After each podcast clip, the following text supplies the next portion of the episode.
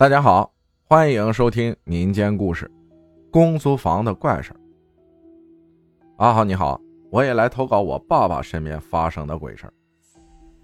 我小的时候爸妈就离婚了，所以我是跟着妈妈一起生活的，有时间也会去爸爸那里看他。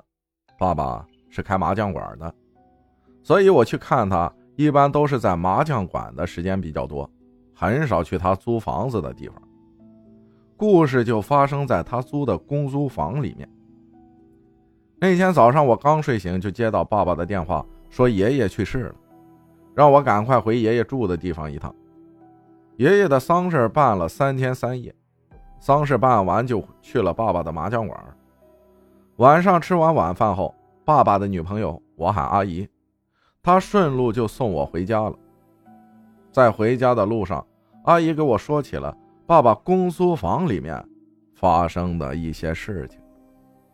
他说，爸爸之前有个朋友经常住在他那里，后来吸毒死了。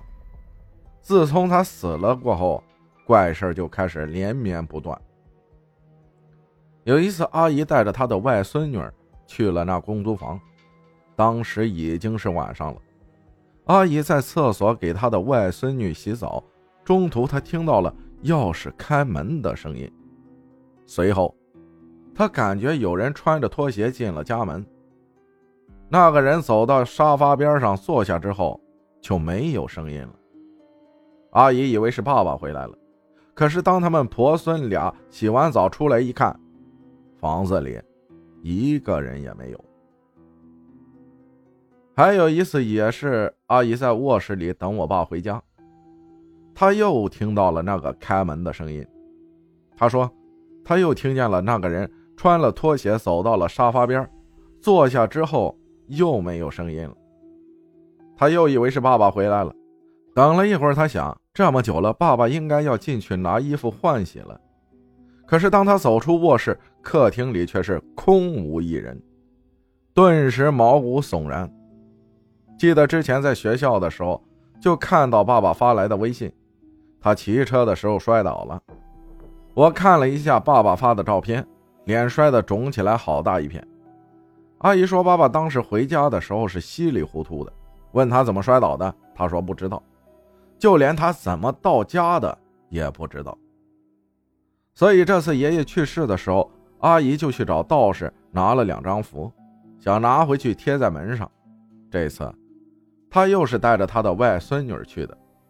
到了楼下，他的外孙女怎么也不肯上楼，一边哭一边说外公的房子里有奇怪的声音。最后还是把他哄上去了。上了楼，阿姨就把符贴在了门上。她说贴上之后瞬间感觉房子里没有那么压抑了。那天他们度过了平静的一夜。我也很少去爸爸那里，之后也没再听到过有什么奇怪的事情发生了。还有一件事，事情是这样的，我们是乡村的一个小学，就不说名字了。那天是周一，是寄宿制学校，孩子3年级左右，一个女孩。周一家长刚刚送完孩子，然后当天晚上那个女孩自己回自己家去睡觉了。他家住在学校下面的一个庄子，到学校得有5公里左右。他父母住东屋，他自己回去住西屋。第二天早上，父母一看孩子怎么回来了，今天是周二啊，昨天才刚刚送到学校的，怎么回来了呢？就给学校老师打电话，说你们这学校晚上孩子走了都没有人知道，保安门卫是干什么的？你们这是失职啊！就去学校闹了。学校保安说，我昨天一直在值班，没看见有人从门口出去，查监控也没有。